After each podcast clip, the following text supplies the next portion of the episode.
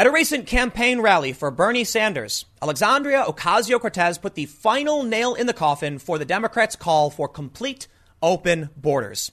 Now, for the longest time, conservatives and some moderates have been pointing out the Democrats are for open borders, but the response from the left has always been that's not true. It's a mischaracterization. Nobody wants open borders where people can do whatever they want.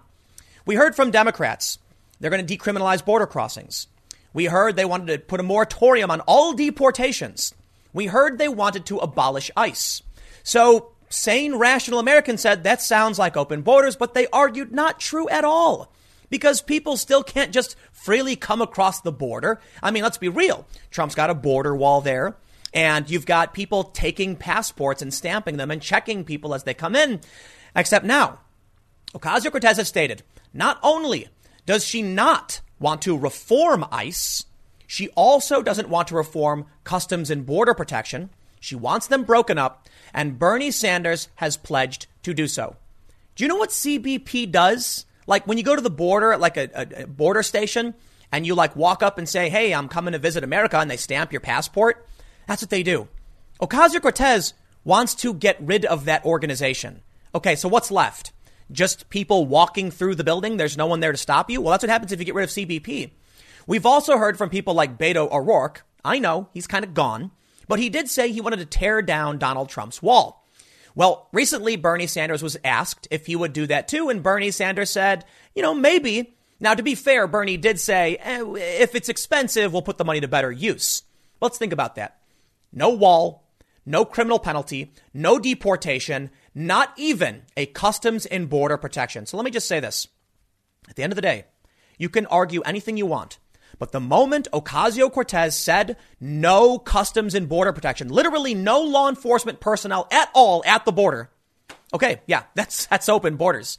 I'm, I'm done playing games. Okay, I am I am not going to play this argument anymore. Where simply because AOC didn't use the words open borders, she must not really mean that. Nah, she did. Here's what we're going to do. Let's go through the news and see exactly what happened. Before we do, however, make sure you go to timcast.com slash donate if you'd like to support my work. There's a PayPal option, a crypto option, a physical address. But of course, the best thing you can do, share this video, grab that link, drop it somewhere, click that share button.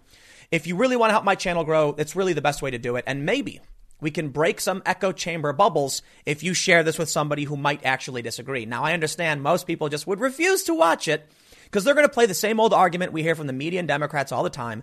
The Democrats have never said open borders. It's a Donald Trump lie. I'm going to show you definitively why they did. By their own argument of what open borders really would be, Ocasio Cortez has now called for it and stated Bernie Sanders is pledging to bring that to us. The story from Fox News AOC bashes ICE, Sanders bashes Trump during Iowa rally. They say U.S. Rep. Ocasio Cortez urged supporters of 2020 Democratic presidential candidate Bernie Sanders on Saturday night to start tipping people off if they see federal immigration authorities taking action against illegal immigrants in their communities. It was just one of many tips the New York Democrat had for a crowd in, a crowd in Ames, Iowa, as she continued stumping for Sanders ahead of the state's presidential caucuses on February 3rd. Now, I can stop right now and say if you've got law enforcement trying to enforce our laws and a federal politician is telling people to subvert our law enforcement agencies, you've already got a serious problem. Many people would take that statement as alone saying she must be for open borders if she wants people to come here without consequence, right? If people cross the border illegally and then you say don't let law enforcement come after them, well, that's that's open borders, right? Well, they argue no. The Democrats say no, no, no, no. Open borders would be no security, no border crossing at all no fence of any kind. All right, okay. Let's, let's, let's, let's go there. Let's go there.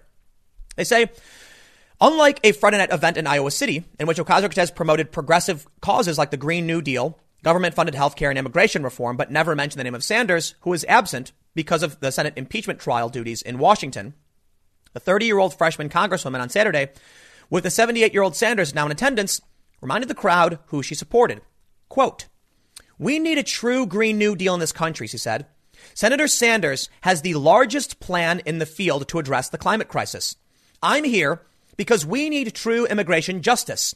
And I'm not here to reform some of these systems when we talk about immigration. I'm here because Senator Sanders has truly committed to breaking up ICE and Customs and Border Protection. Let me go back. They say 78 year old Sanders now in attendance.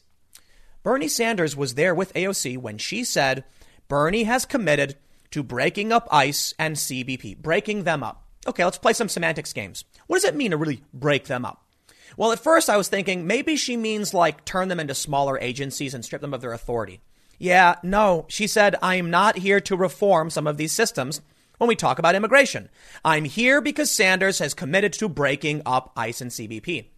If you start that statement by saying you do not want reform, it doesn't sound like she wants to limit their powers or reform the agencies and break them up. It sounds like she's trying to abolish them outright. And guess what? AOC and her allies literally say abolish ICE. If she is lumping customs and border protection into that same sentence, okay, what else am I supposed to believe other than she is saying, you know, those people at the border who stamp your passport, we're going to just get rid of all of them. She doesn't want to reform that. She wants people to literally just walk across the border, I guess.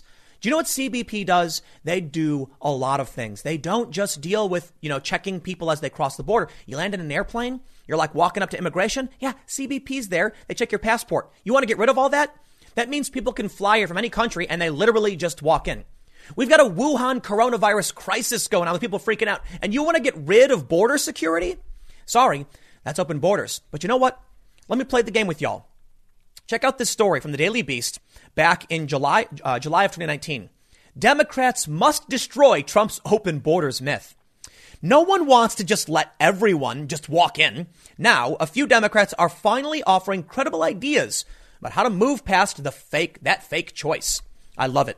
Now, I know this is one article. It's one guy's opinion, but it's, I gotta be honest. I saw a ton of articles all with the, with the same or a very similar opinion that simply because they want immigration reform or amnesty, it's not open borders. Now, they give us their definition of what open borders really is, and you're gonna love it.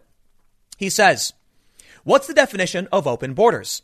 It's just a buzz phrase to rile people up who want to get rid of illegal immigrants, cut back on legal immigrants, and make America white again. It's the new weapon of choice, replacing the tired out, uh, the tired out zinger of the 1990s, amnesty. Take the leader who recently called me. I'm not going to read that part. Let's go down. He says, "Here's how I define quote open borders. For me, open means open. There would be no guards, no fencing, and no impediments of any kind. Anyone who wants to cross the international boundary for any reason, and with whatever intent, could do so.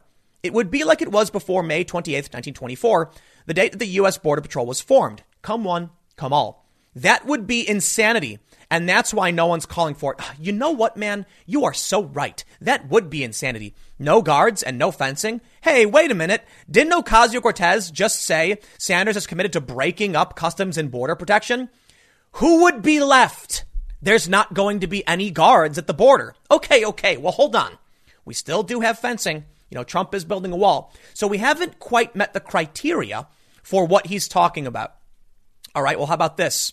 Sanders floats moratorium on 90% of deportations, demolition of border wall. Oh, well, how about Beto O'Rourke? Now, I, I know, I know, I know. Beto O'Rourke's long gone. The dude's sitting around in sweatpants growing a five o'clock shadow and he's not particularly relevant. But how is it that before you claimed, okay, so let, let, me show you something. This guy said, let me show you the date here July 15th, 2019. No fencing, no guards. Beto O'Rourke, February 14th, 2019. Beto, Beto says he would take the wall down separating El Paso and Mexico. Beto O'Rourke called for tearing down Donald Trump's wall. So now let's check off that, those boxes, all right? You've got no guards, thanks AOC and Bernie Sanders. You've got no fencing, thanks Beto O'Rourke. And I think it's fair to, to criticize Bernie on this one, though I do think it's, it's more fair to say Bernie said he'd rather spend the money on childcare and more important things. That's fair. But you do have contemplation and discussion about the removal of guards, the removal of impediments, border fencing or otherwise. You have the decriminalization of the crossing, meaning people literally could just cross for whatever reason and a moratorium on deportation. Congratulations. You now have anyone from anywhere flying in, walking in. That's open borders, dude. I'm sorry. There's no arguing at this point. You tried debunking it, Daily Beast, by saying there would be no guards. What did they say? Let me, let me get, let me get it perfectly again. He says, here's how I define open borders. No guards, no fencing, no impediments. Congratulations. We're officially there. Now, I find it really annoying that they're saying just because AOC and Bernie didn't use the phrase open borders, that they're not really calling for open borders. Sorry, they are. And, you know, they've, they've tried it over and over again. But here's what I want to show you real quick. Because I do have some other really important things that I want to talk about as it relates to this and why I think this is the Democrats. Let me show you this first. I'm not going to use the Daily Beast definition, okay? Because now they're going to come back and say, Tim, you're just using one guy's definition, and that's not how I define open borders. Okay. Let's go to Wikipedia. Oh, but you say Wikipedia is not a good. No, no, no, no, stop. Wikipedia has a consensus. It's much better than me pulling up 800 articles from all of these liberal writers trying to define what open borders is. Let's just go to Wikipedia, which should be a more neutral, if in reality kind of left leaning, but a more neutral assessment. They say open border an open border is a border that enables free movement of people and often goods between jurisdictions with few or no restrictions on movement that is lacking substantive border control. Okay. By the actual definition, you could have CBP and still have open borders because few or no restrictions. Few restrictions. What AOC is proposing and saying Bernie Sanders has pledged to do would be the complete removal of any and all restrictions breaking up CBP and no reform. You know what that means? It means when someone comes to the border, there's no one there to stop them from doing literally anything. They can just walk on in. Now, I want to show you something. I think it's fair to say that, you know, actually, let, let me throw it to Andrew Yang. You know, I like Andrew Yang. I do. I do. Back in August, Yang said it's a mischaracterization to say Democrats are for open borders. I do believe it is fair to highlight this sentiment from Andrew Yang. But what we're really seeing here, and I will show you in the next article, is that there's no real Democratic Party anymore. There are just Democrats. They have no unifying principles. They don't believe the same things. They are they're, they're, they're arguing such wild positions, abolishing private health care or keeping private health care. That's not that that's a ridiculous choice. You'd think if there was a Democratic Party, they would be unified around what they wanted to do with health care. But from abolishing to keeping, that's like a wide extreme. You know what I mean? Like you could say, I think private healthcare should be cheaper. I think private healthcare should be, you know, uh, more accessible. That's a difference in a party, not get rid of ICE and CBP or don't. That's nuts. But Andrew Yang said, he said, I think it's mischaracterizing the position of just about every Democrat to say that someone is for open borders. I know I am very cognizant of the fact that we need to have more resources in place to secure our borders and enforce our rules as they're written. The open borders attack to me is simply a mischaracterization, certainly of the point of view of most Democrats I've heard them express. Okay. Yang, I think you were uh, perhaps right back then to a certain degree. I think what we're really seeing is that Yang Democrats are very, very different from what the Democratic Party is actually moving towards. As I mentioned earlier, Bernie Sanders has become the frontrunner in, in many polls. Ocasio Cortez has 6 million plus followers on Twitter. I know Twitter isn't a great metric, but listen, She's certainly one of the most newsworthy Democrats and one of the most influential. So I'll tell you this. I'm, uh, I'm, a, I'm a big fan of Andrew Yang, but Yang's wrong on this one. I agree with Yang when he says we need more resources in place to secure our borders and enforce our rules. You're spot on, Yang. It's one of the reasons I like you. I'm sorry, though. Bernie Sanders and AOC just said they're pledging to get rid of customs and border protection. Okay? Let me be careful. They want to break them up. Interpret that however you want. But when she says, I don't want to reform them, I want to break them up, it sounds to me like she's saying get rid of them because she often says abolish ICE. So if she's putting them in the same category, you can, you can play semantics, you can play with words, but I think we're all seeing this. Now let me bring you back to reality. January 25th, 2020. Sanders tops another poll just before the Iowa caucus. And there you have it. Bernie Sanders is in the front and his position is now becoming the majority position or, or the largest single faction. I get it. You can look at Biden and Buttigieg and Klobuchar and see that even though their support is in, the, in lower double digits, together it's much bigger than Bernie Sanders alone. That's not how the primary is going to work, though. Bernie Sanders has the largest single voting bloc, the far left woke identity progressives who want to abolish ICE and want open borders. Well, I got bad news for Democrats. I've seen this. I've seen how this plays out. I saw how it played out in Egypt. I'll tell you what's going to happen. The Democrats are split between so many different factions. There's no real the Democrats. The woke far left are at such odds that Andrew Yang says Democrats don't want what they're clearly saying they do. Bernie Sanders, getting around 27% in some polls. Joe Biden 21, Buttigieg, you know, in the teens, Klobuchar in the single digits. Let me tell you what, what happens. Bernie Sanders will win the primary because he has the single largest group of voters. Even though 30% of the Demo- of Democratic primary voters would say we like Bernie, and 70% would say we don't, Bernie gets the nomination. What do you think happens then when you have 50 or so percent of the Democratic Party saying we don't want open borders? They're going to vote for Donald Trump. You see how this works? Because of the way first past the post voting works, it's basically one person, one vote. Even in the Democratic primary, Bernie Sanders has a minority support 27 or, or so percent. That is nowhere near the majority of, of the Democratic voters. But because there are so many centrists in the field, or I shouldn't say centrists, but more like moderate Democrat types like Buttigieg, Biden, Klobuchar, that's you get the point. They're split, meaning Bernie is going to win. Bernie will win because of the split. The ideological far left will take the primary, and moderate voters will bow out. But let's talk about what's really going on. Do I really? Well, actually, before I do, let's. I want to make sure I show you this. He has made wild shifts. How Bernie Sanders has changed his approach to immigration. This is from BuzzFeed News. BuzzFeed News wrote an article only about a week ago talking about how Bernie Sanders is very much reformed on immigration because he used to be for border security. Now he's not.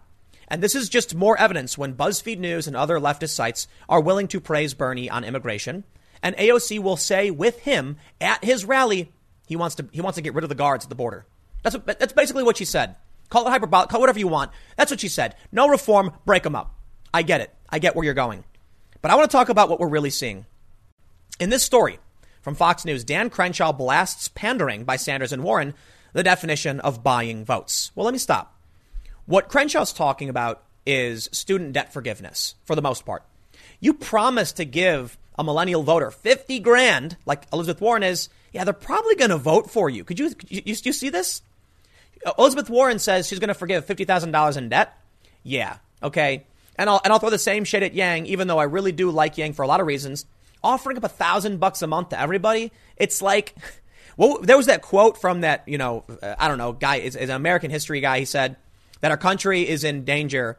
Will be will will face serious danger the moment politicians realize realize they can just buy votes by essentially promising up public resources, levying taxes, and then giving that money to people. What Elizabeth Warren and Bernie Sanders are doing with the student debt forgiveness they've proposed, in my opinion, is hardcore pandering to buy votes. Because let me tell you the real solution. There is no solution involving just giving people $50,000. You took out a loan? Well, we're going to just wipe that debt clean. But you got to spend that money. You got a degree for it. That degree doesn't go away. You don't, you don't, you don't refund the degree. What we're really, we, what, what, what we really should do, in my opinion, is eliminate the interest rates and make the college students pay down their principal. You got to pay back every penny you spent but we're not going to let it grow on you and become impossible to pay down. That's one of the big challenges. So that there's a, there's a real compromise there. I think it makes sense to offer up some kind of uh, uh, alleviation to student debt so we can get millennials back to say buying houses or having families. But what Bernie and Warren are doing is basically telling college students or, or you know, now college graduates, hey man, we're going to give you 50 grand. It's pandering. So I looked to the comments about CBP and ICE, and I'll tell you exactly what it's all about. Let me read you the story from the National Review. They say, when asked whether he would support tearing down the wall, Sanders responded, I don't know. Maybe the answer is yes.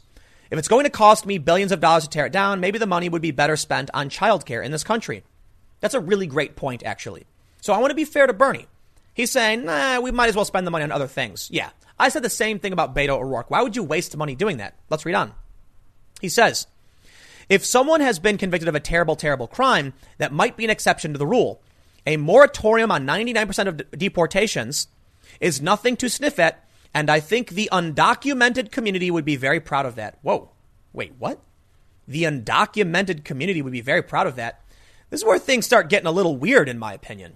What do you mean, the undocumented community? Like, I understand there are people in this country who are here illegally without documentation, but why should the president of the United States be trying to win favor with people who are not here legally, who are not a part of our system and can't vote. You see, a lot of Democrats have actually campaigned in Mexico. I'm not exaggerating. Like Beto O'Rourke went down there. There's some other people. Jill Biden was down there. And I have to wonder why. What is the point of campaigning in a country that is not America if you want to be the president of the United States? Look, you want to run for some kind of like international, I don't know, uh, figure of some sort, go work for the UN or something like that, fine. You want to be an ambassador to a foreign country, by all means, go and do it. You want to earn favor with people who are in a country that's not yours, more power to you. But why should they be trying to court favor with the undocumented community?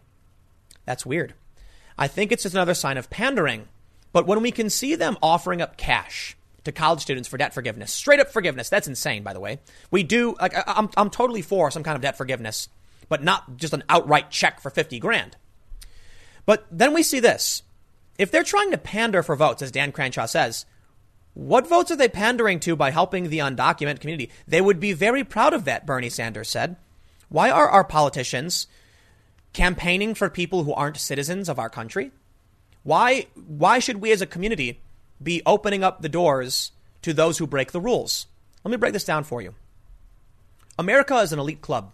We're very wealthy. It's very comfortable here. But you know what? It's not an elite. It's, it's not a club that's hard to get into. America lets in more migrants than basically any other country. That's my understanding. I could be wrong. Fact check me. But I'm pretty sure America has like the biggest net immigration for like any country. So we certainly have this open door. The only problem is you gotta wait in line because everybody wants to come in. Well, undocumented immigrants are line jumpers. They're snaking everybody else to get a piece of the pie. And we're more than willing to offer up that piece of that pie. You just gotta come in through the, through the doors, okay? What Bernie is saying right now is if you cheated, we're going to hook you up. Cheaters win, right? What they're saying on college debt is if you saved money and worked hard or worked your way through college, you get nothing. But if you took out a loan and made someone else pay for it, don't worry, you don't got to pay it back because cheaters win. That's what they're offering up. So here we are. I'll wrap it up here. That's it. They, they, they really are, they, they've really crossed that threshold to now, beyond a reasonable, any, any reasonable person's position, they're calling for open borders. Let me reiterate Ocasio Cortez said no more CBP. That means when you walk to the American border, you will see an empty building and people will just be walking in and out as if there's nothing there at all. There's a reason why we have border protections. Let me show you. U.S. Customs and Border Protection is the largest federal law enforcement agency of the Department of Homeland Security and is the country's primary border control organization.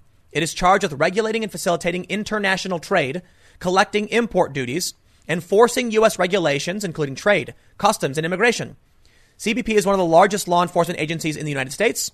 It has a workforce of more than 45,600 sworn federal agents and officers headquartered in D.C.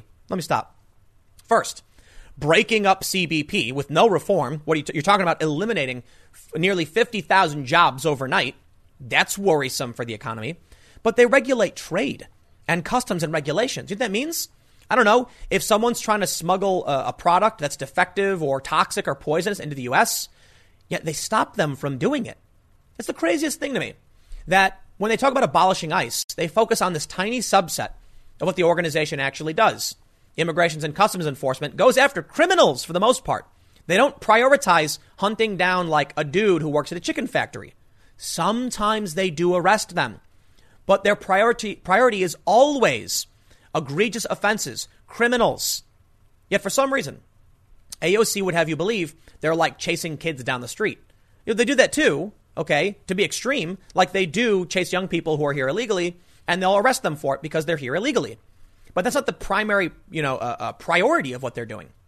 In the end, what, what, what I'm really trying to get at, CBP does so much more than stamp your passport.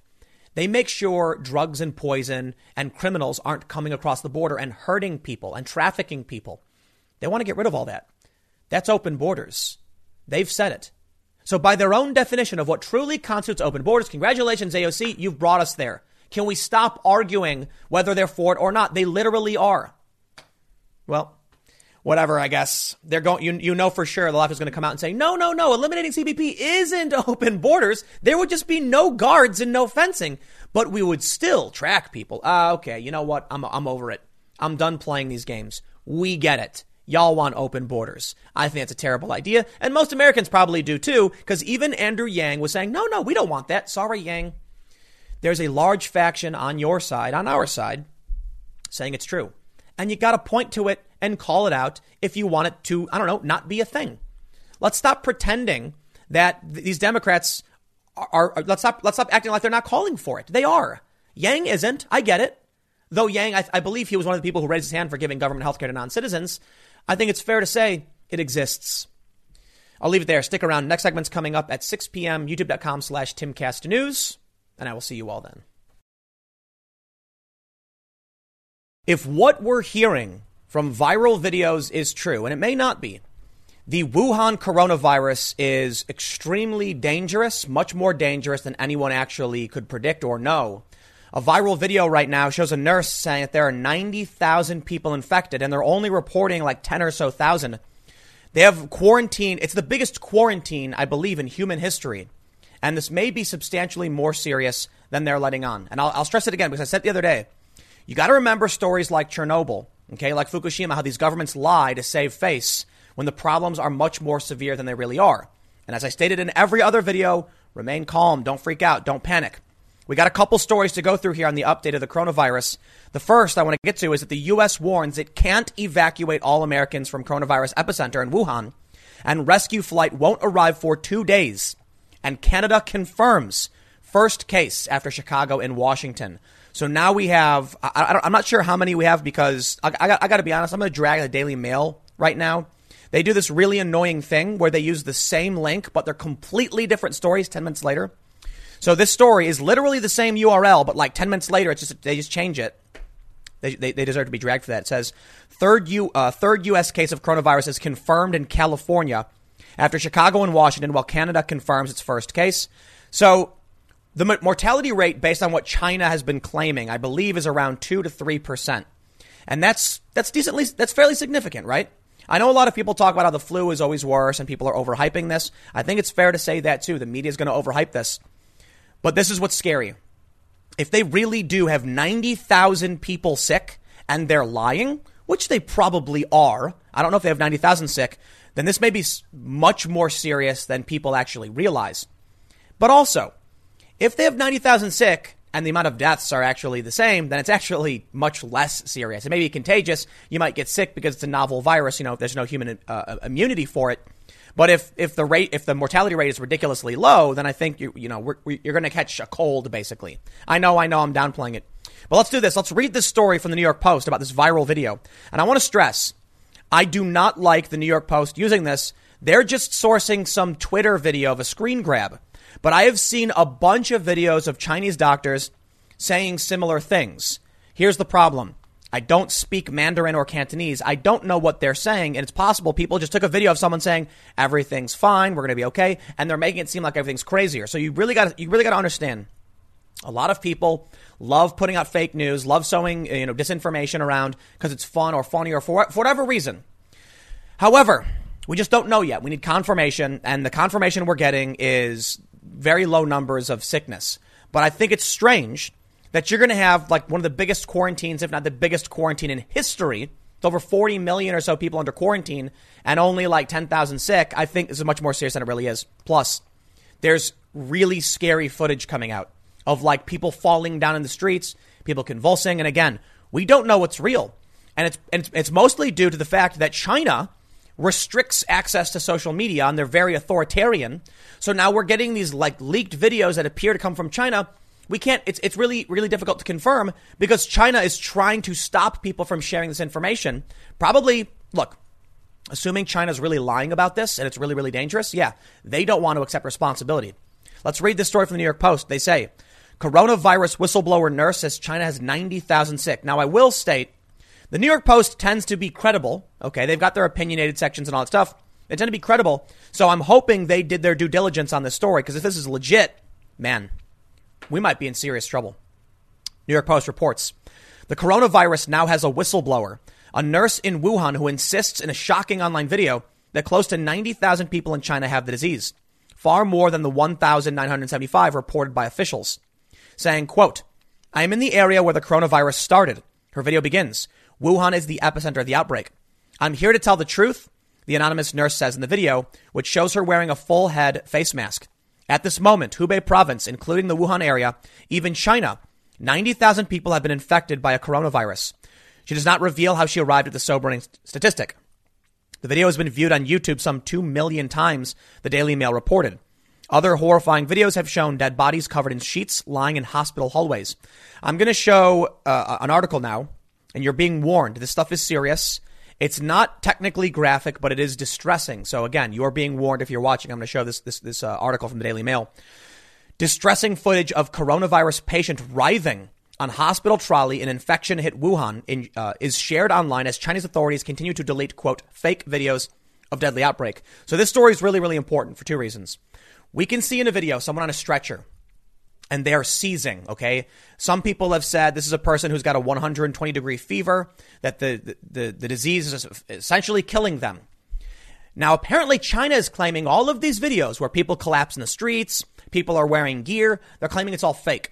And there is a lot of fake information out there. So it's really hard to know what's true. I got to say, though, I don't trust China. We know about what they do with the, you know, the Uyghur Muslim camps. Okay. We, I don't, I don't trust any of their statements on Hong Kong. When this happens, I do not believe they are telling the truth because they restrict access to the internet. They punish, you know, their own citizens for trying to spread information. I really don't think they're honest. You know, their government is honest. Let's read the story from the Daily Mail. They say, harrowing footage of a patient uncontrollably shaking on a Wuhan bed has been claimed to show a victim of the coronavirus. The widely shared video shows the patient writhing furiously under the covers while face masked onlookers watch aghast. But it is unclear who the bystanders are. They do not appear to be doctors, who are typically treating victims in full body hazmat suits. The brief clip, purporting to be captured from the epicenter of the outbreak in eastern China's Hubei province, was circulated on social media as the virus, the virus's death toll climbed to 56. More than 2,000 people worldwide have been infected by the, uh, by the disease, excuse me, which spawned in Wuhan, a city which has now been placed on lockdown. So once again, you know, they're showing us a bunch of the uh, confirmed cases. I mean, we it, look. China says they have 1,975, 56 deaths, and that video from the New York Post is claiming it's substantially higher. I don't know who you should trust more, the Chinese government or random online video, and that puts us in a really dangerous position. But let me tell you a story real quick. During Hurricane Sandy, I think it was, I was in New York, and I'm not sure who reported. I think it was one of the major networks. Okay, reported that the New York Stock Exchange had flooded and I was literally across the street because this guy I knew had a data center in a building. And so I, yes, there was flooding, you know, in, in the financial district of Manhattan. So I walked out of the building. Uh, yeah, where we were, we were just at the, the edge of the flood, so I was able to jump over and walk down the street. There was no flooding anywhere near the stock exchange. And this was because someone on Twitter had put out a tweet that was completely fake saying, you know, I'm here, it's happening, and people believed it. I mean, this was a long time ago, right? This was back in 2012, so I think people were a lot uh, a lot less understanding of the fake information that would go viral. But I really got to say, man, you know what? I'm going to put the blame on China because if we're in a position where we, we, we don't know if the random online videos are more trustworthy than the Chinese government, that's the Chinese government's fault. They're not trustworthy. Okay. They, they have the great firewall. They restrict access, you know, of, of their people to the internet. There's no free press. And we don't believe them when they say, when, when, when they talk about this stuff, especially when we get whistleblowers talking about the, the camps they have with the Uyghur Muslims. So they've created this own problem, okay? Or maybe it's on purpose. Maybe they wanted to make this so that no one will know what's happening because they want to lie about what's happening. I'll tell you this, man. I'm almost more inclined to believe random online video from, you know, at Chinese man 734 than the actual Chinese government at this point. They say, uh, caught flat uh, footed in the crisis, Beijing has been scrambling to build more hospital beds and import protective suits after admitting a woeful shortage of both. And there was another viral video where it's like someone was in a bed and secretly filming. And the doctor is like frantically talking about how they have like 10,000, you know, sick, that, that, that all of the beds are full. He's in full panic mode. What are we supposed to do? People were leaving and going home. And he's like, no, no, this is getting out of hand. I don't know what, what they're actually saying, right? Someone could take a clip of a guy saying, no, do not deliver my pizza at 5 p.m. It must come now. And they can just, you know, put whatever translation they want on it and claim it's something and people will believe it. That's where things are difficult. So you got to take it all with a grain of salt. But I think it's fair to say, I, I, really think it's worse than they're, they're letting on. I really do. Especially when we're learning that the incubation period is like two weeks and that it's airborne, which means there, there was one article they said one person could infect, you know, 14 people by the time you know they they realize they've they've they've, they've uh, caught that is they, you know they're symptomatic, right? So this really could start spreading and becoming much more dangerous. But uh, let's read a little bit. They say in the video, The twitching patient lies on a rickety stretcher in a crowded room.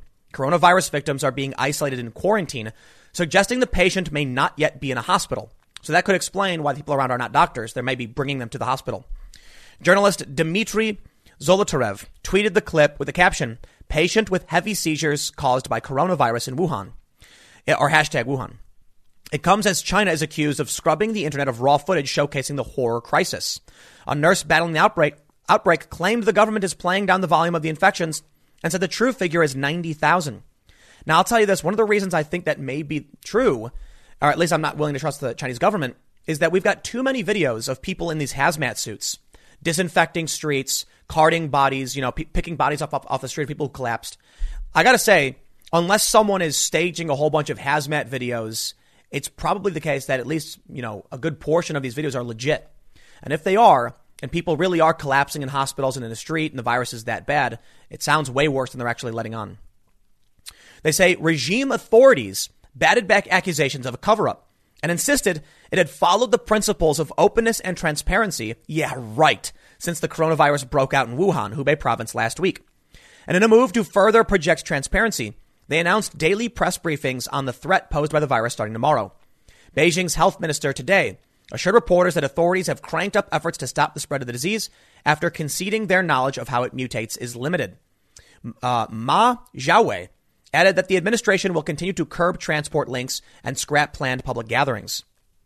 They say that he has maintained close communications with the World Health Organization and invited inspectors to examine the country's response. He also revealed Beijing is sharing information with other nations after the United States, Thailand, South Korea, Japan, Australia, France, and Canada all have confirmed cases. So I will say it is entirely possible. Let's do this right now. China is not known for being very honest. Okay, they do a lot of dishonest things. They're they you know they're they're authoritarian, pseudo communists, whatever you want to call them. But I don't know who to uh, uh, I don't know criticize more, the media or China. I got to be honest. You know, the media loves a sensational head, headline grabbing story. So let's go back and reassess this New York Post article. This, the New York Post is basically sourcing their claim of a shocking online video in which this woman claims there's 90,000 people to some dude on Twitter. Now, I'm not trying to da- drag this dude on Twitter. I don't know who he is. His name is Terrence Daniels, and he's got you know 104, uh, 1,400 retweets on this on this clip. It says, in her full protective gear, Dr. Jinui announced a grave warning to her friends and families. This is where she said there's more than 90,000 people. I look, may, um, maybe the New York Post did some hard verification behind this. I think it's fair to say. I don't believe they've provided enough evidence to state that as fact. So you look at the New York Post and the Daily Mail, and I got to say, this headline, I'm sure it got a ton of clicks. Well, actually, could we check? I don't know. Maybe not. I bet they got a ton of clicks from it. Telling people that it's worse than it really is, 90,000 people infected. And I don't know if they actually checked the translation, if they actually checked, you know, who this doctor is, who the guy who, who posted it is. For all we know, it could be one of those, you know, you ever, you ever see that meme where it's like the World War II movie and then people put uh, different translations under what Hitler is saying? For all we know, this is what we're, what we're dealing with. This is the big challenge we face, you know, just in general as a society when these, these outbreaks happen. We have people, like regular people, not media, who just want to sow disinformation. I guess they want attention. I don't know why they do it, but they do. I'm not saying he did. I'm saying, but they do it. They do it. You know, because I guess they want to have an impact on the world. I have no idea what they're feeling. But then we have a media apparatus, our, our, our journalistic institutions, who will lie to get clicks because you make money. Let me tell you something. Let me tell you a, a dangerous and terrifying truth. If I made a video that was completely fake, breaking news, Hillary Clinton contracts coronavirus, and then I took a photoshopped image of her all shocking, you know, shocked like, Bleh. million hits overnight. Million hits, make several thousand dollars off of it, and then apologize and issue a retraction. Our sources were incorrect, but guess what? I get to keep all that money. And the best part is, the retraction will get some traffic too, get a little bonus on top. All of these media companies that are sensationalizing what's going on are going to make tons of money, and they know a day later they can say, oh, we were wrong. We were just reporting it as we saw it. That's why I always want to say, in all instances, urge caution. Don't freak out. Don't panic. Um, but it's tough. You know why? Because China is not a trustworthy entity at all. I guess you could trust the World Health Organization to a certain degree, right? If they issue a, a, a warning, we'll take it seriously. For the time being, I think it's fair to point out we had SARS back in you know 2002, 2003. We had MERS, we had avian flu and swine flu. I still, I still want to lean towards this is probably nonsense. Okay, but I'm hearing a lot of rumors. All right, some other journalists have told me that they don't believe. So what they're saying is that it was it originated from like snake soup or something, or like people or bat soup. People were eating snakes, and it was an exotic meat market. Apparently now there are more rumors circulating that that's not the case that they've actually traced it back and found it wasn't uh, originating there. So who knows? There are people. There's there's memes going around showing that the uh, Wuhan Biolab, which has sparked much many many conspiracy theories, their logo is an umbrella, like Umbrella Corp from Resident Evil, except theirs is green. I, I, I do not believe that's the case. The image shows what's uh, something that says Shanghai. But a lot of people love playing the game. They love they love entertaining the idea that the apocalypse is here or it's World War Z or something. I really just uh, think the best we can do is take care of ourselves, our friends, and our family. Stick to the news. See what see, see what we can confirm. So uh, I will end this with one final thought, and I've said this in the past several videos, but it bears repeating to those who didn't see the other one. Don't let anyone shame you into in, into not taking care of yourself and your family. If you want to go buy some water, buy some canned food, buy some emergency provisions and a first aid kit, don't let anyone make fun of you for doing it. It's crazy to me that we've created this idea of the prepper, that somebody who's actually going to be like, hey, in, in, a case of emergency, I'm going to have some supplies, and they make fun of it. I, I kid you not. When I went out and bought a couple bottles, uh, uh, cases of bottled water, I had people like this was years ago. I can't remember what, it, what something had happened, earthquake or something, and I had people saying like laughing, being like, "What do you think the world is ending?" Blah blah blah, and I'm like, dude. I'm going to have a couple cases of you know bottled water. you know what I mean? It's, here's here's the analogy I give, and I, I I'm I'm sorry if you've heard me say it a million times, but this is serious. I'm trying to, I'm, I'm repeating this now because I think it's an important message to take care of yourself. Um, you have band aids, right? Yeah. You, you rarely use them. You have a first aid kit, you rarely use it. Take care of yourself. Okay. We don't know what's going to happen with this coronavirus stuff. Probably going to be nothing, in my opinion. If it's true that there's 90,000 people sick, this thing is going to, is, is already worldwide. And if 90,000 people in China ha- have this, yeah, I think it's going to be a massive epidemic. And, and the mortality rate, small as it may be, it's gonna it's gonna it's gonna take some lives. So let's take this one seriously to the best of our abilities. But look, for the time being, just do your thing. Have a good time. Go out, watch the game, you know, have a beer, pizza, wings, whatever. You shouldn't be stressing about this because you got to remember too, the media loves to freak you out. The media absolutely loves it because they get those clicks. They can lie. They can say whatever they want. They can put out a sensational headline, make a bunch of money. And you know what the best part is?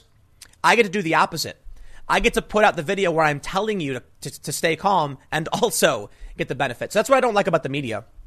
They absolutely could say in this article about the 90,000 people sick, take it with a grain of salt. It's hard to verify. Remain calm. They don't do it. They don't. Because in my opinion, they want to keep you hooked on the story. Look at this. The trending now right next to it. Don't buy the media hype over the, over the new China virus. Exactly. Actually, let, let, me, let me pull this up. Thank you to the New York Post for actually saying the same thing three days before you put out sensational headlines. Don't buy the media hype over the new Chinese virus. They say it's uh, it's called drama, which is badly needed. Oh, I'm sorry. A CNN reporter broadcast from Wuhan, China, on, on the recent viral outbreak.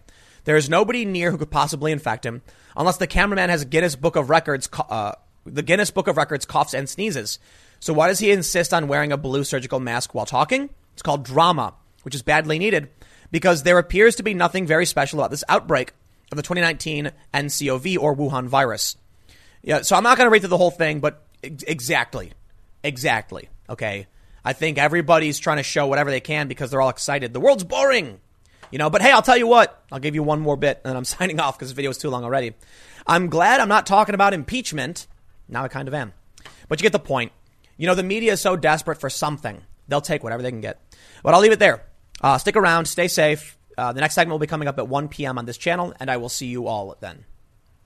Last night, the President of the United States tweeted out a segment from Jesse Watters' show on Fox News talking about how Donald Trump has basically won. He, well, he said, I think he literally said Trump won. And Trump tweeted, all Democrats should watch this. Well, that's one way to guarantee they don't watch it, but act- he's actually right. Watters' segment was actually a really great segment, and one of the most important bits was how he starts by showing even the mainstream media admits Trump's legal defense was, was excellent. And you know they begrudgingly do that. They rag on Trump all the time. You look at these outlets like Vanity Fair the other day highlight this, where they're acting like the, the, the article was titled Trump you know, fear in Trump land as their legal defense breaks down. And it's like they want to create this idea among the left and Democrats that Trump is losing when he's not losing. But that brings me to the actual story. Now, as an aside, CNN's analyst Jeffrey Toobin was concerned about the all white male legal team for some reason. I don't know why. But this Blaze article says CNN analyst admits Trump is winning the impeachment trial, but has too many white lawyers. Well, I don't care about the white lawyers thing. That's stupid. We get it. But there's a funny video going around from the Senate trial showing the Democrat table and the Republican table. On the Democrat table are papers strewn about, and you can see highlighter marks and stuff in yellow. On the Republican side, it was very, very, uh, it was rather empty. They each had a few, you know, files or a book in front of them. What's really funny about that image is the Democrats, the left, were posting that image highlighting how the Democrats had all of the evidence in those papers and it was a good thing, and the Republicans had nothing. When Republicans posted the same image, they told they said the Democrats were disorganized and unprepared, and the tidiness of the Republican side showed they were prepared. And now we're seeing a very, very funny thing happen, but even the media is now admitting Trump is winning. What I find hilarious is when these like forums for like the resistance type people say Adam Schiff went on for days with a profound and articulate message, and the Republicans could only muster a couple hours of defense, as if because the Republicans didn't talk over and over again about the exact same thing, they are in a weaker position. In reality, Adam Schiff said so much nothing, he just literally repeated himself over and over again the Republicans had very little to actually address. So Jesse Watters' assessment, in two hours, in two hours, Donald Trump has won. But guess what? You know, you know what, what's really funny about the whole political debate is how when I point out the same thing that even someone like Toobin would say, they accuse me of defending the president. Let me, let me give you a dose of reality. I don't care what your perspective is, whether the Republicans are more or less organized or prepared based on how many papers they have. What matters is even the media who hates Trump is saying, yeah, well, you know, Trump got this one. Let's check out this story. But I am going to bring you to reality afterwards, okay? I'm going to bring you to what Americans actually think about this. Because I got to be honest, I don't really care what CNN's analyst thinks. I care about what Americans actually think. That's why I check polling aggregates. I look at economic numbers, and I, and I do, to, a, to an extent, like to see what the aggregate assessment from the media is. Though, as an individual, I think, look, you see, you see these articles from Vanity Fair, like Trump is scared and losing. It's like, dude, so far from the truth. But let, us let's at least entertain what Toobin is saying. The Blaze reports CNN legal analyst Jeffrey Toobin made a surprising admission on Saturday after President Trump's defense lawyers laid out their opening arguments at Trump's Senate trial. Republicans are winning the impeachment case. Again, this is a quote. Again, I just think the Republicans are winning here. The president is winning here. And as long as they don't completely fall on their faces, which they're all competent lawyers, they're not going to do that. I think that's fine for them, Toobin argued. The liberal commentator also acknowledged that Trump's lawyers raised a legitimate point by underscoring the president's long-standing concerns with foreign aid and burden sharing among nations. They did make one good point about the transcript, I thought, which was the president did about burden sharing in that phone call. And the House managers didn't focus on that or even mention it, and fair is fair. He continued, according to the Washington Examiner. Now, we'll mention the weird comments about white people. Sure, fine. But Jesse Watters also made an excellent comment, and I'm now going to comment on Watters' comment about Trump's legal defense. Haha, isn't that funny how the political landscape works? But anyway, the point is Trump's legal team said, How can you accuse Trump of obstruction of Congress when Congress never held a vote on subpoenas? It was an illegitimate subpoena. They just issued them without voting on them. You can't do it. Apparently, the Supreme Court has already ruled on this that if the House wanted to issue a subpoena, they have to vote. Individual House members can't just snap their fingers and go subpoena whoever they want. Not only that, they didn't even try to rectify the executive privilege argument from Trump by going to the Supreme Court. So there's literally no obstruction of Congress. Congress never had a legal claim because they never voted. Even CNN is pointing out, yeah, well, you know, and I want to make one more point on impeachment, okay? Listen, there is this weird mentality among these resistance type people who, who absolutely just hate the, the president so much, but really don't pay attention to the news, where they think there's only one country in the world or like five countries. Let me tell you something.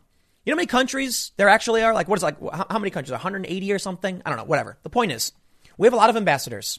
Trump probably never even knew who this woman was, Yovanovitch. Okay? They're all over the place. So they're acting like Trump is just so focused on Ukraine when Trump has been withholding aid to tons of other countries. We don't hear about that. It's only the Ukraine scandal. But Trump's legal team pointed that out too. Now let's read about the weird too many white people comment, I guess, and then and then I'll bring you to reality with with with, with the what Americans actually think about Trump. And uh, uh, spoiler alert, they're actually pretty happy. Too many white people on Trump's defense team. They say, however, Toobin noted that Trump's legal team may have a major flaw. It lacks racial diversity because everyone knows when you're trying to win a legal case, diversity is what's important. In subsequent remarks, the CNN analyst quipped, White House and white people, while pointing out that Trump has too many white men. Oh, this is such cringe, man. See, you know, you know why I want to read this article from the Blaze because they point this out because it shows you that even the cringiest of cringe can still make can still agree Trump's legal team is winning. When you get someone complaining about the race of Trump's lawyers but still admit Trump is winning, I think it says a lot, doesn't it? He says it was all white men today. There are two white women allegedly on the team. We'll see if they're allowed to argue. Oh, jeez. So, CNN, you're so cringy.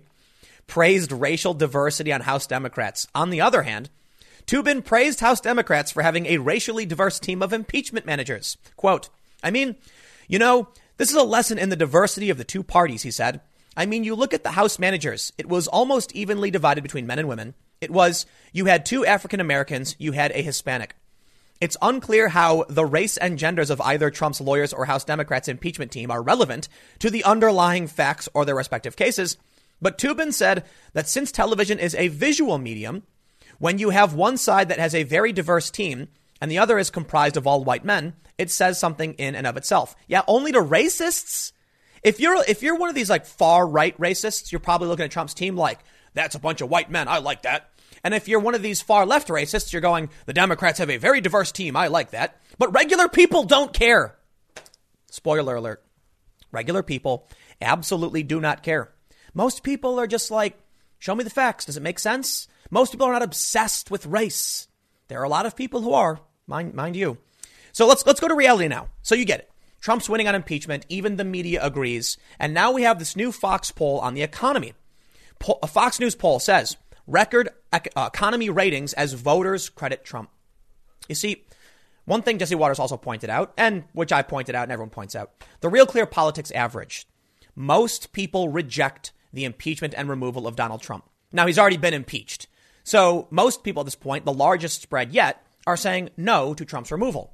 And in the real world, a poll finds from Fox News 55% give the economy positive ratings, the highest since January 2001.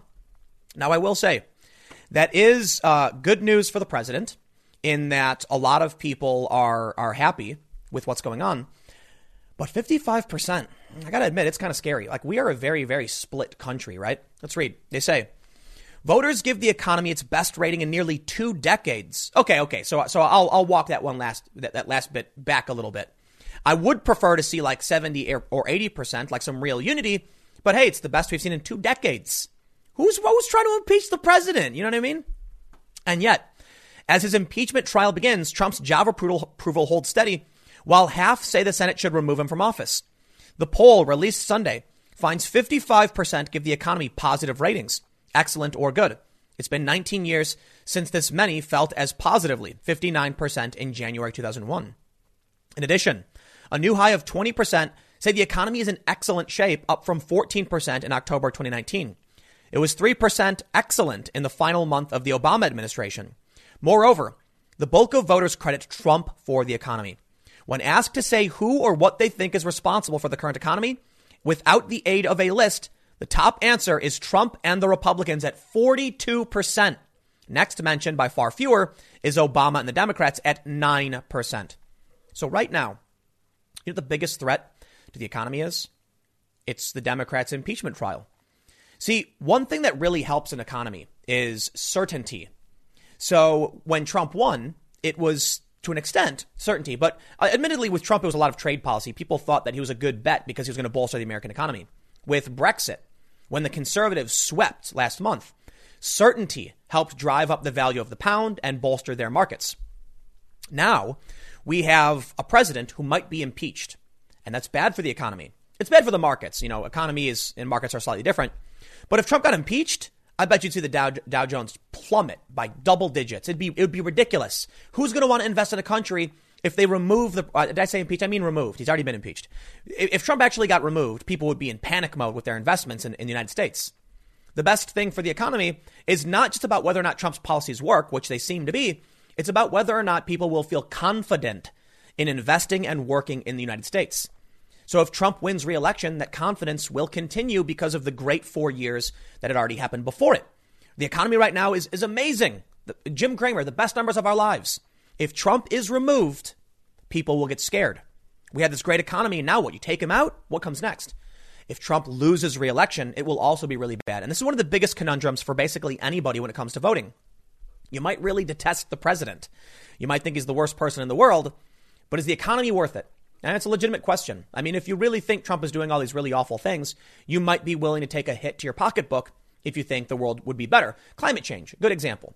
Trump's not the best on climate change. I mean, actually, the people, the climate change people really hate him. So if you think the environment is extremely important and Trump is deregulating, you know, in a lot of areas, then you're probably willing to, you know, see your salary reduced or lose some jobs in order to protect the planet. Here's a big problem. You're, you are the fringe, okay? The people who really, really care about stuff, any kind of stuff, man, few and far between. I tell you what, you watch the Joe Rogan podcast, his MMA videos do like a lot better than a lot of his political videos. They really do. Because what does the average person care about? Sitting back in their lounge chair with a bowl of Doritos and some Mountain Dew, watching their, the things they're passionate about, be it sports, video games, music, whatever. They care about their passions, their interests. Politics, I'll tell you, you know what one of the greatest gifts in the world is? Is leadership, leaders. Because I know a lot of people who don't want to deal with the nitty gritty of whether or not we got to vote for this and that, whether or not we got to increase the tariffs by 10%, impose some policy over here. A lot of people love that. Now, personally, me, I'm one of the people who wants to be in the fray, talking about these issues, challenging good and bad ideas. A lot of people don't want to do that. So, guess what? They looked at Trump and they say, I'll tell you what, man, I don't know. I don't know if we should build a wall. I don't know about any of that, dude. All I know is this guy came in. I'm making more money. My job, you know, my company's hiring. We got more people. I got a promotion. I got a raise. I come home, got a brand new sofa, brand new widescreen TV, and I'm watching the game with my buddies. We're playing fantasy football. That's what I care about. Of course, the activists will complain and say that's bad. That's bad that they don't care. And I can understand to a certain extent, like it's good for you to pay attention. But whether or not it's good or bad doesn't matter. What matters is people like Trump. The best poll ratings in 20 years okay? People's lives are better than ever. You're not going to win this way. You're going to lose this way. I believe that impeachment is going to go down in history as one of the worst blunders in American politics. The Democratic Party right now is floundering.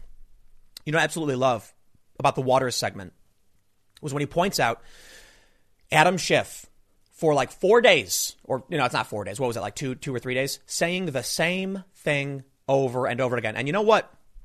all the Republicans were pointing it out. They were like, Adam Schiff, it's like, it's like, uh, what it's, uh, people are calling it Groundhog Day. I'm not exaggerating, man. If you watched it, you know what I'm talking about. If you didn't, you're very lucky and you made the right move. Because I've got the TV on right next to me, okay, with Fox News, and they played Schiff, and I had to turn it off.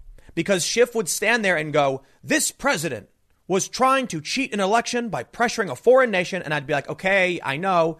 And then I'd, I'd come back 10 minutes later, the exact same line over and over and over and over. The Republicans step up and say, well, we can address the one thing he said 50 times with one response. It took him two hours. So the Democrats are pattering. They're, they're padding their, their, their speech. They're fluffing up what their argument is because there's no argument. It's going to go down in history as a serious blunder. And I'll tell you what, the media will be right alongside it because there are so many outlets that tried claiming that Trump's losing and he's scared when in reality, in reality, look at the screen. Fox News poll, record, record, record economy ratings, voters credit Trump. I get it. Trump's a nasty guy. He's, he's an arrogant narcissist. He's always been.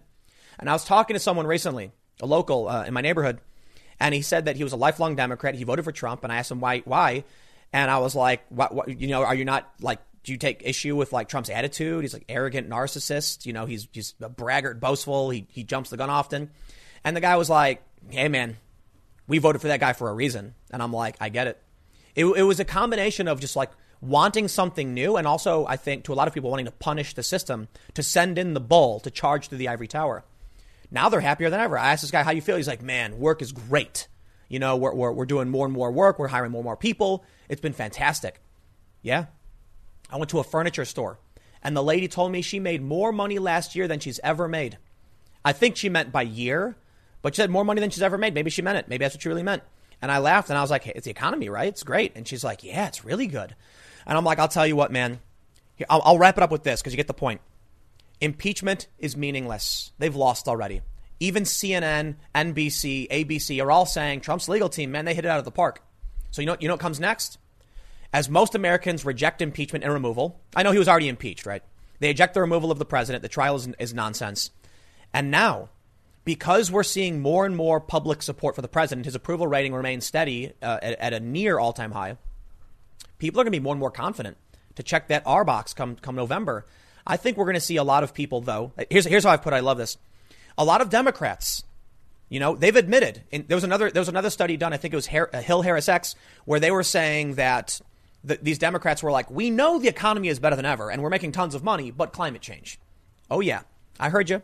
I think you're concerned about climate change, but I'll tell you this: those people are going to go in the voting booth. They're going to look over their shoulder, make sure nobody can see, and they're going to check off that Donald Trump box. You know why? People are motivated by self-interest and money.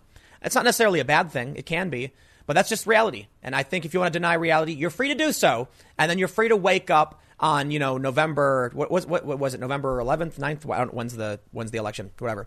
You're free to wake up on January 22nd. Donald Trump is your president still.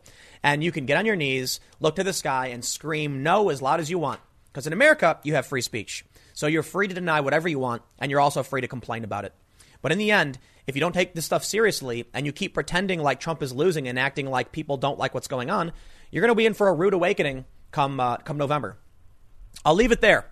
Stick around. Next segment's coming up at 4 p.m. YouTube.com slash Timcast. It is a different channel and on YouTube, and I will see you all there. We heard that the FBI and ICE may be investigating Ilhan Omar over a series of alleged felonies. But now we have this story from the New York Post that confirms the FBI is reviewing claims that Ilhan Omar married her brother. And I don't know if that qualifies as a legitimate investigation, call it whatever you want. It seems like the FBI is actually starting to look into what's going on with these claims. So let me just say the left has been calling this a, conspiracy theory for a long time, but it was actually the Star Tribune that uh, in Minnesota, it's, a, absolute, it's, it's a legitimate newspaper, it is left leaning. Even they wrote that Ilhan Omar may have married her brother. I did a segment on this, and Media Matters smeared me as pushing a conspiracy or fake news because I said, the Star Tribune said that she may have married her brother. They literally say it. It's in the first paragraph. Well, now we know the FBI is actually revealing it, so sorry. I mean, they'll, they'll probably try and con- claim, oh, the FBI is being roped into conspiracy theories now by the far right and la la la, whatever. Let's see what happens. Now, I got to admit, as I often say in stories like this, man, life is boring, you know? Like, like is, is anything really going to come of this? Is there going to be a grand conspiracy? Ilhan Omar secretly working for Qatar or something? I really doubt it. She's gonna slap, she'll get a slap on the wrist. There'll be some fine, because life is routine and life is boring, and stuff like this never happens. But maybe she married her brother. I don't know. The FBI seems to think it's possible, so let's see the story. The New York Post reports the Federal Bureau of Investigation is reviewing claims Rep. Ilhan Omar married her brother, the Post has learned. Two FBI agents held an hours long meeting in Minnesota in mid October with a concerned party who handed over a trove of documents regarding Omar's 2009 marriage to Ahmed Nur Said Elmi, a source with knowledge of the event said. Well, in that case, they handed over a ton of documents. This could actually expand into full blown investigation. I mean, maybe you could call this an investigation, fine, but let's read on. Say at the meeting, first reported by website The Blaze, the agents discussed concerns the Somali born Democrat married Elmi, a British citizen rumored to be her brother, so he could obtain a green card and study in America, the source said. Let me stop you right there. The first problem I have with the brother story is that it's unnecessary. If it's true, this guy, Nursed Almi or whatever, married Ilhan Omar to get access to American, you know, uh, to, to get access to the country and to go to school, that's, that's a crime already. It doesn't matter if she married her brother. The brother thing is weird, salacious nonsense, okay? If it turns out they're related, fine, but that distracts from the actual story. And I will tell you this if I was working like PR defense for the Omar campaign, I would say do the best you can to make sure people think that's your brother. Because that's not illegal. It's just creepy. I mean, actually, it might be illegal, but it's creepy, okay? And is anything really going to happen? I don't know. And people are going to think it's nuts and they're going to think you're crazy and they're going to say it's fake news. But if you focus on whether or not she committed immigration fraud, that's a serious crime that most people are going to be like, whoa, right? So maybe they're brothers, brother and sister, whatever. Let's start with immigration fraud. How about that? Let's read on. They say, the two agents said they would share the information with the U.S. Immigration and Customs Enforcement and the U.S. Department of Education, but did not commit to opening an investigation into the firebrand lawmaker. Okay, I'm going to stop right here. It's it's it's kind of weird. It's a, it's a bad place to be if you're Ilhan Omar and ICE is collecting data on you because you know they, they may launch an investigation and you're simultaneously saying we should abolish them. Could you imagine? Someone who is accused of robbing a bank being like, we should stop policing bank robberies. It's like, I mean, you know, people accused you of robbing a bank, right? Is it kind of weird that you're now trying to stop the law enforcement against bank robberies? You, you, you, get the point, right? Ilhan Omar is being accused of immigration fraud, and she's trying to abolish the organization that investigates immigration fraud. I kind of feel like that's weird, right? Is that just me? Whatever. They say uh, the two agents said they would share with ICE, but did not commit to opening an investigation into the firebrand lawmaker, the source said. So it sounds like there's no legit investigation, okay? But what we do have from this so far is that there's confirmation now on the Blaze story. When the Blaze first reported it, they said it, it, it appears. Well, now we know for sure the FBI is looking into this. Whether it'll turn into a legitimate, you know, on paper work investigation, we don't know. Uh, or, or they're saying straight up they're not committing to it. So, so maybe they say if Omar did marry her brother, she could be found guilty of committing marriage fraud, a felony, a felony, uh, a felony offense punishable with a prison sentence of up to five years and a fine of up to $250,000. The three government agencies said they would not confirm the existence of any ongoing or potential investigation. Okay, full stop. There may actually be one, it seems. Congresswoman Omar's office did not respond to request for comment but she has repeatedly denied the allegations, calling them disgusting lies. The only problem is the dude she claimed was her dad had the same name as the guy. as, as, my understanding, I could be wrong. They say the 38 year old's complicated personal life has been the subject of enduring scrutiny since she was sent to Congress at the 2018 midterm elections. In October, the mom of three filed for divorce from husband Ahmed Hirsi after the Post exclusively revealed allegations she was having an affair with DC political consultant Tim Mynett. Omar initially denied the split, but one source in the Minneapolis Somali community said the pair broke up months before and claimed Omar was privately lobbying Hirsi to divorce her. Hirsi, the father of her three children, remarried just 37 days after the divorce was finalized in November, and Omar has uh, Omar has been repeatedly photographed leaving the same Washington D.C. apartment as Mynett. At the very least, I guess we get salacious celebrity nonsense. I got I got to be honest, man. I really don't care if she's having an affair to an extent. Like there, there, there's, there's, there, there are legal considerations if she's if she's marrying someone, they're getting you know citizenship benefits, and then she has an affair with someone else. But I'm pretty sure Hirsi, the guy she's legally married to, wasn't. You know, I think he's an American citizen. I don't know. Maybe maybe, maybe there's something there. Let's read. They say. Uh, however, it's Omar's 2009 marriage to Ahmed Nur Said Elmi, which has raised eyebrows. Right. So this this this is the guy from a long time ago uh, for those that are unfamiliar, basically, they think that she she married him so that he could uh, get access to the United States, get citizenship. You know what? I'm not going to rehash the whole thing because most of you probably already know. Let's just read it. They say uh, it raised eyebrows and and uh, and now prompted the involvement of the FBI with records indicating she lived with both men at the same time. Omar and Hirsi were engaged in 2002 but never legally married, having a Muslim ceremony instead. She claims. Uh, they, they had two children before splitting in 2008. The next year, the congresswoman married Elmi, who she described as a British citizen on their marriage license. Allegations that Elmi is Omar's brother first emerged in a since deleted post to the Somali Spot message board by a user named Abdi Johnson in 2016. Conservative blogger Scott Johnson picked up the claims on his Powerline blog, and they were later repeated by President Trump. No, they weren't. Donald Trump was asked specifically about Omar, and he said, I don't know, you know, people are saying that she married her brother. I don't know a whole lot about it. So you, so you, you, you know, let's be fair. technically you could argue Trump repeated the claims. He's not asserting them. He said this is what people are talking about. And it's true. The New York Post is talking about this, saying the FBI is reviewing it. I think it's fair to say if the FBI is reviewing, potentially you know, launching an investigation, the president can say, I've heard this without being accused of actually pushing any conspiracy theories. They say the Somali community source personally observed Omar, Almy, and Hirsi all living together in the same family home in Cedar Riverside with the couple's two children. The trio then decamped to North Carolina, North Dakota, where Omar began studying political science at North Dakota State University in August 2009. The source said, Almy also studied there for a period but dropped out, records show. Omar and Almy split two years later in 2011, and the freshman lawmaker got together with Hirsi again, uh, Hirsi, and they had a third child. So, so here's the big point. They were all living together.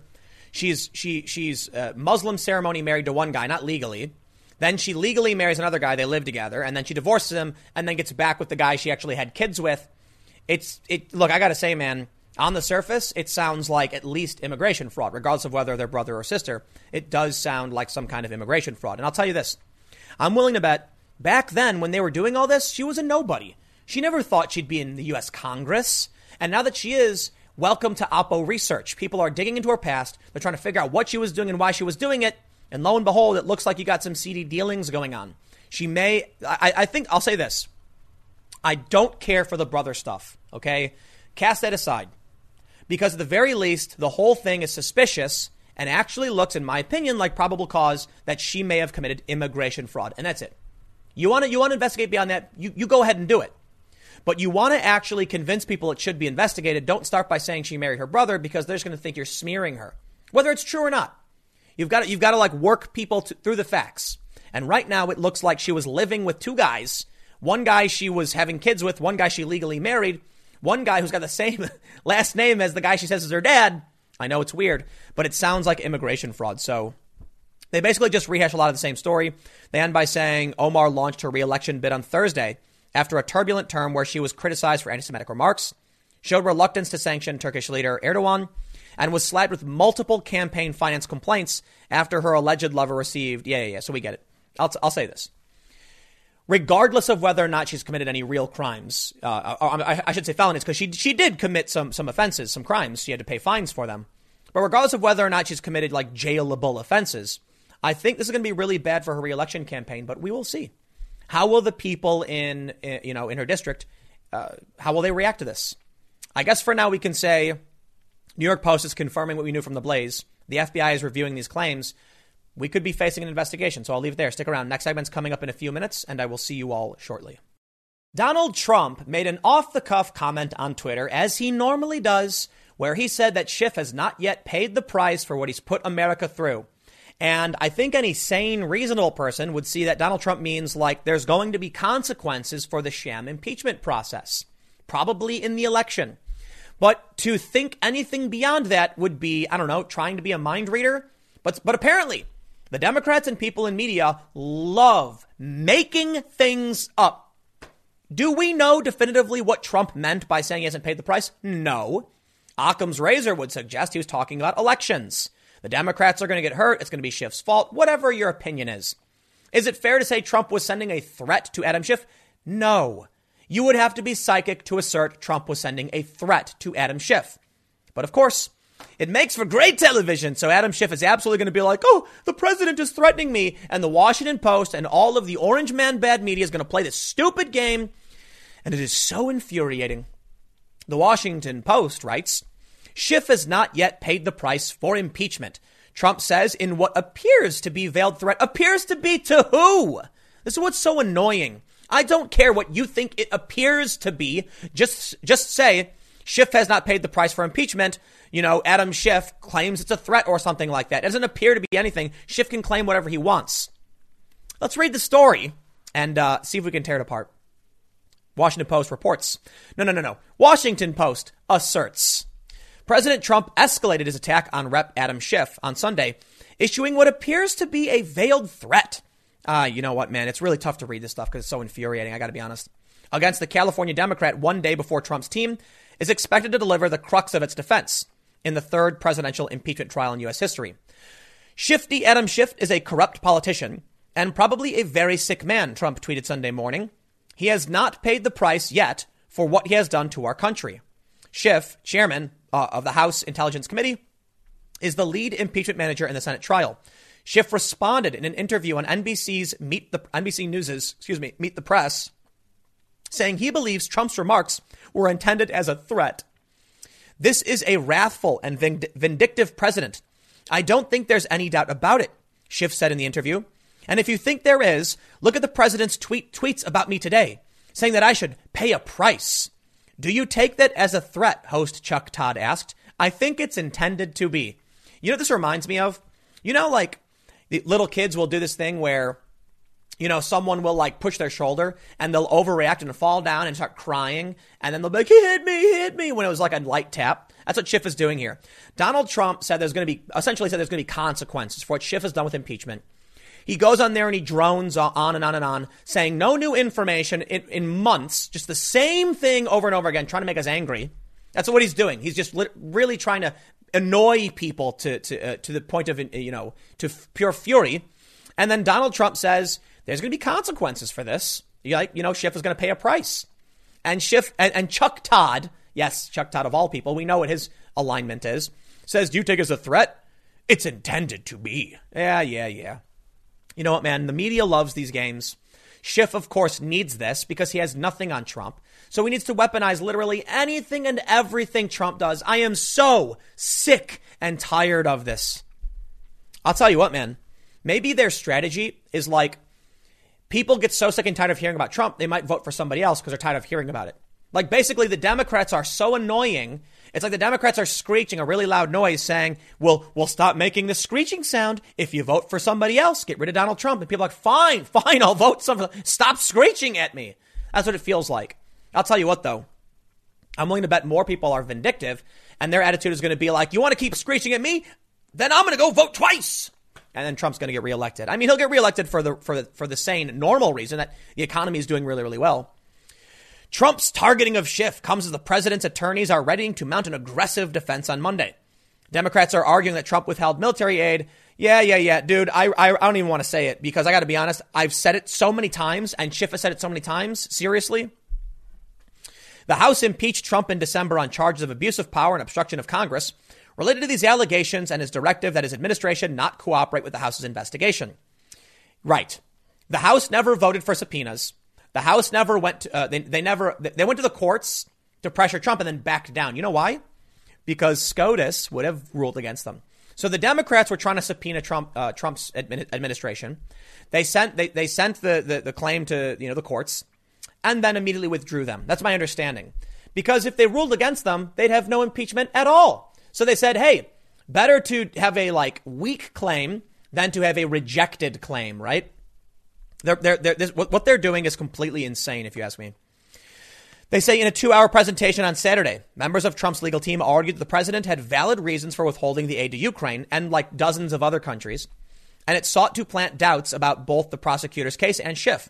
But in arguing their case, Trump's attorneys omitted facts, presented claims. You know what? I love the Washington Post. I might as well be reading like Truthout or Common Dreams or some other left wing activist blog. You can argue that Trump's attorneys omitted facts, but Trump's team is the defense. This is so insane. I am so annoyed by this bias in the media. Listen, the prosecutors need to lay out a case. Okay? That's Schiff. The defense isn't supposed to go after every single point and and give evidence. That you listen, they don't okay. One thing to tell you when you're defending yourself is not to volunteer information. They say that Trump's legal team omitted facts. Uh, Trump's legal team is supposed to mount a defense against the claims made by Schiff, not present all of the evidence, whether brought forth by Schiff or not. They're supposed to target what they think they can defeat and present it. Could you imagine if we had legal proceedings where the defense was like, we're not, we're not going to try and win. We're going to actually create a graph going through every single point made and then tell people whether they're legit or not. Yeah, they would all lose. Now I get it. A lot of people are probably going to say, but they should do that. They should. Pr-. No, no, no, no, no. The goal is to convince a jury whether or not this person is guilty or not guilty, which means a good defense won't volunteer up information or they're not going to be like, we believe Schiff, Schiff's claim about Trump is wrong because Trump had a right to, you know, withhold aid and fire whoever he wanted. Now, as to you know Schiff's claim about the meeting with with Parnas and Yovanovitch, we have no response to that. We, we we really don't know. Why would they do that? The defense is going to highlight things they can refute. So now they're, you know what, Washington Post, fire your activists. They say Democrats contend that Trump has continued to publicly solicit foreign interference in U.S. elections and that the integrity of the 2020 race is at risk. The president fired back Sunday night by leveling the same accusations at his political opponents. The impeachment hoax is a massive election interference, the likes of which has never been seen before. Some Republicans on Sunday defended Trump's remarks about Schiff. In an interview on CNN's State of the Union, uh, Senator James Lankford, a Republic, Republican, said he was not troubled by Trump's declaration that Schiff has not paid the price. I don't think it's a death threat. I don't think he's encouraging a death threat. That's insane. Why is it even coming up? Why is anyone even acting like it is? It's not. It's because no matter what Trump does, they have to make it the most extreme and insane thing possible. My, you know, my God, man. My God. And I, I know people are going to be like, don't you, you know, there, there, there are a few religious people who watch and they get mad when I use the Lord's, Lord's name. I get it, man. But I'll tell you this. Literally, Trump could, you know, what, what's the joke? Trump could save, run into a burning building and save a bag of puppies. And they would criticize Trump because the puppies inhaled too much smoke. Trump, you know, he carried those puppies through the smoke. What was he thinking? Oh, now these puppies are coughing. There's literally nothing he can do. But I'll, but I'll be, but I'll be real with you. I don't, I'm not here to, to, to like the guy. You don't have to like the guy. Trump's got a lot of problems. We know Trump's got problems. But come on, man. Why are we living in this paranoid, delusional state where you think Trump is this mafia criminal mastermind who planned Joe Biden's ouster two years before he even ran for office? They're claiming that Donald Trump is so smart, so dastardly, that a full year before Biden even announced, Trump was plotting his ouster. Never mind Bernie Sanders, who's now the actual frontrunner. It was Biden. I love how insane all of this is. You know what, man? Trump is a lot of things, a lot of bad things, but he's not tweeting death threats to Congress. He's just saying, you're going to lose. It's going to be bad for the Democrats. But they live in paranoid, you know, psycho land. Let me, let me give you my favorite. I'm, I'm, I'm, i really want to end this as soon as I can. In the debate in 2016, when Trump said Hillary Clinton acid washed her server, and NBC News said fact check false. Hillary Clinton did not use a corrosive substance on her server. As if that's what Trump meant. These people have brains the size of peanuts. Or it's on purpose. They're trying to manipulate the information to scare regular Americans into believing complete and utter nonsense. And that's probably the case. Donald Trump's not threatening anybody. Can we all go home, please, and just chill? Look, I got a big old box of Sour Patch Kids. I just want to sit back and you know, burn my tongue off with sweet, soury goodness, not listen to Adam Schiff's psychotic lies all day. Well, what can I say? That's the media, right? The media is going to take literally everything he does.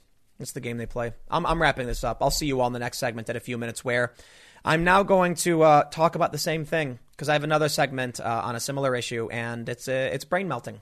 But let's look at some facts. In the next segment, we're going to talk about the media and, and, and the two spheres, the bubbles that everyone lives in. So stick around and I will see you all in a few minutes. Twitter has made the left and Democrats completely insane, and I think I know why, right? I was thinking about it the other day, and it's kind of like, you know, for Republicans who are active on Twitter and YouTube and Facebook, they're spread out all over the country. So after they see something online, they don't immediately rush to the water cooler or to a big office or a broadcast network and start saying what they heard, thus, you know, uh, accelerating the rate at which fake news, disinformation can spread. You also have the fact that conservatives tend to be banned for their opinions more so than liberals. Let me show you this tweet from uh, Dan Rather, and then I'll explain like the urban effect of ra- the rapid spread of disinformation. Dan Rather tweeted, "Here's a test for Republican senators. If you think it's unfair to suggest the president gleefully seeks scorched earth retribution against his critics, go on Fox News and say you want to see the documents and hear from witnesses. Then go check Twitter. That's my favorite part of this whole thing. Why? Why check Twitter? Because you want to see what 2% of the population thinks? Yes. You see, most people are not on Twitter. About 78% of America does not use Twitter. Of that 22% who does use Twitter, 80% produce majority, uh, I'm sorry, I'm sorry, 10% of those users produce 80% of those tweets. What that leaves you with is around 2 or so percent of the US. My math's probably wrong, but it's a ridiculously tiny fraction It's about 2% of the US population that actually tweets actively. No, don't go on Twitter. Now here, now let me go back to the, the urbanization effect of fake news. For the blue states, the, the, as we've seen with those maps where they call it like Trump country and the Clinton, you know, islands or whatever, blue, blue states are actually just cities. The big dense urban areas are all blue and then actually around them tends to be red. So here's what happens. You don't have a neighbor. You go on Twitter, you go on YouTube, you see a tweet, you see a comment, you see a story, you see Donald Trump tweet about Schiff, and you go, huh, and you chuckle, and then you turn around and you go back to doing your thing at your house. Your neighbors might live a little further away on average than in a city. Now, for the people who live in New York City, people like Dan Rather, he tweets this, other people see it. He immediately then turns to his neighbor because of the, population density and, and says, Hey, look at my tweet. And they say, Oh, I see your tweet. And then you have all of these urban liberals rapidly spreading disinformation to each other, driving each other insane. And this is one, one, I think, reason we see that graph where the left goes nuts and the Republicans don't. Another reason, of course, being that Republicans will get banned if they go nuts and the Democrats won't because they let them just say anything they want. For the most part, not always. The anti-war left does get purged. But I think it's also fair to point out, too, the Democrats are completely fractured in a million ways. So it's not, you know, literally everyone. It just tends to be establishment and woke leftists will say insanity, insane nonsense, and they're fine. Dan Rather wants you to go check Twitter to see what Twitter has to say. Why? Who cares what a fringe faction of the population thinks? I don't. I don't check responses anymore. So I'll tell you this. All of you weirdo socialists people who complain all the time whenever I tweet, I don't read what you say. I know you tweet because it was last year or so I would read my mentions and I eventually said, these are fringe wackos I don't care about. I have no reason to waste time reading your stupid opinions, so I don't. So by all means, comment as much as you want on my tweets. I'm not going to read it. I don't care. I've had people ask me, Tim, you have a lot of Twitter followers. How do you make that happen? And you know what I say? I don't know. I, I, I use Twitter as like a news feed. Okay. I follow a bunch of accounts. When I tweet, I don't interact. I don't, I don't look at what people are saying to me. I just don't care. Twitter's not real life. I follow the New York Times and Reuters and some journalists to see what they're talking about. But for the most part, I mostly ignore the responses. Unfortunately, Dan Rather doesn't. These left wing journalists do not. They encourage you to go and check Twitter and see what's being said. And then we get insane opinions like this. Oliver Darcy says, it's, he's of CNN. It's not just Fox's opinion hosts who are skewing the playing field for Trump. It's also the network's straight news programs, which are doing so as well. And you, and you know what his point was? that Fox didn't bring on the right person to comment on why Trump is in the right. Oh heavens, when CNN brings their people out to rag on Trump all day and night, they're okay. But heavens, if Fox News actually has someone come out who has an alternate opinion to what CNN has. You know what I think happens? I think Fox News says, we already heard from you guys, CNN. We need an opinion on the other side. How about that?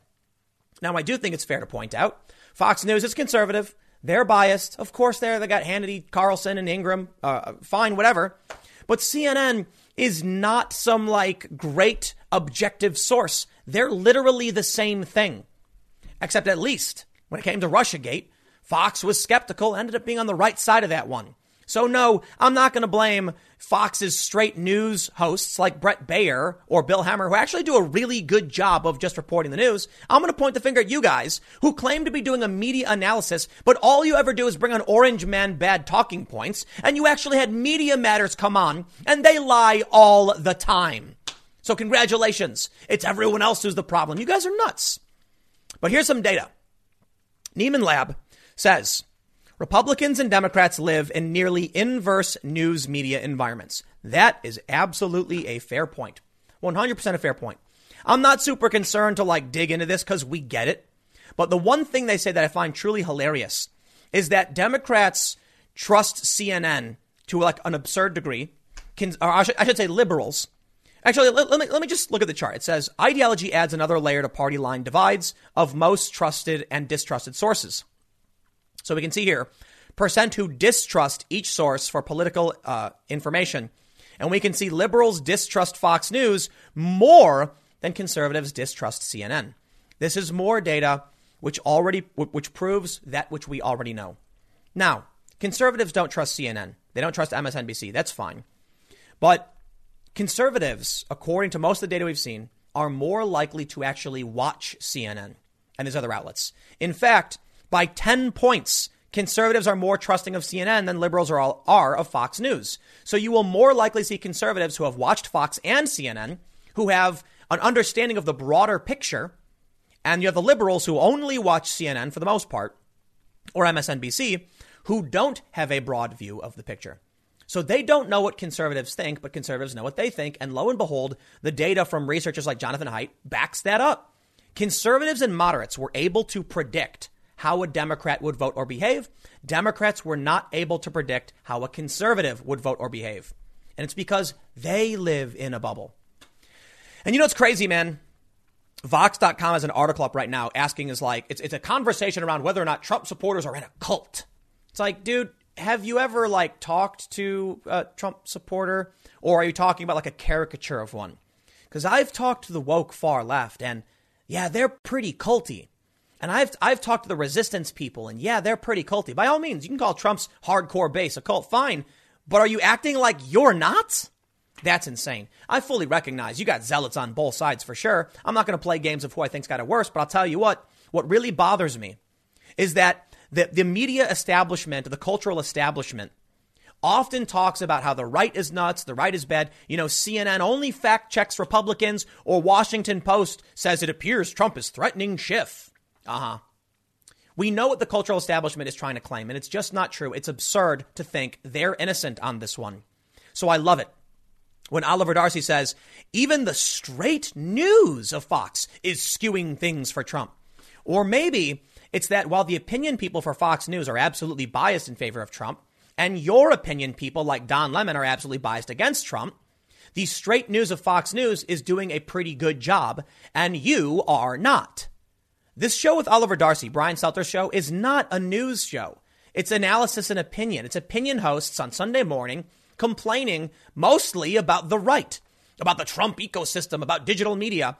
And they don't bring on people with dissenting voices who can explain how, say, YouTube or Twitter actually works. They don't bring on people who have a moderate or sane opinion.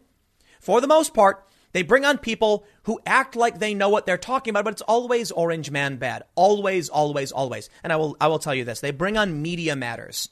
Okay. If you don't know what that is, they're just an activist organization that complains about non left wing opinion. They claim that I pushed a cons- I was a con- they, they claimed I was a conspiracy theorist because I said once that the Star Tribune in Minneapolis claimed Ilhan Omar may have married her brother. In the article, plain as day, I read it on my in my video. You can see it in quotes. A man who may be her brother, and I read that. And they said it's a conspiracy theory. That's what they do. They lie even when the proof is sitting in your face. Brian Stelter brings them on because their opinion matters. And then they complain about Fox News not having the right people to come on and complain about Trump. You know what, man? The media is, is, is, is nuts. And, and so let me go back to the main point. I'll wrap this up. The reason I'm bringing this up is that I think, you know, people like Darcy and Stelter are insane when it comes to this information because they're trapped in this bubble and they don't realize it. Here's the proof. I'm literally watching Oliver Darcy's comments and I have Fox News on. I read it all. I watch it all. I sometimes pull up articles from Vox and BuzzFeed. I pull up sources from the New York Times. I'm reading literally everything. But how often do you see people on Brian Stelter's show who would argue against their position? You never do. But I'll tell you what you do see. Brian Stelter standing up and saying, tune out the spin. Don't, don't watch Fox News. Just come to us. Yeah, I would never tell you to do that. And anybody who's being honest would tell you, make sure you watch what they have to say. But you know what? We already get it. Conservatives are more likely to do so than liberals, so so be it. It has nothing to do with whether you agree with a conservative position or not. It has to do with what's real. I'll leave it there. Stick around. Next segment's coming up tomorrow at 10 a.m. Podcast at 6:30, and I will see you all next time.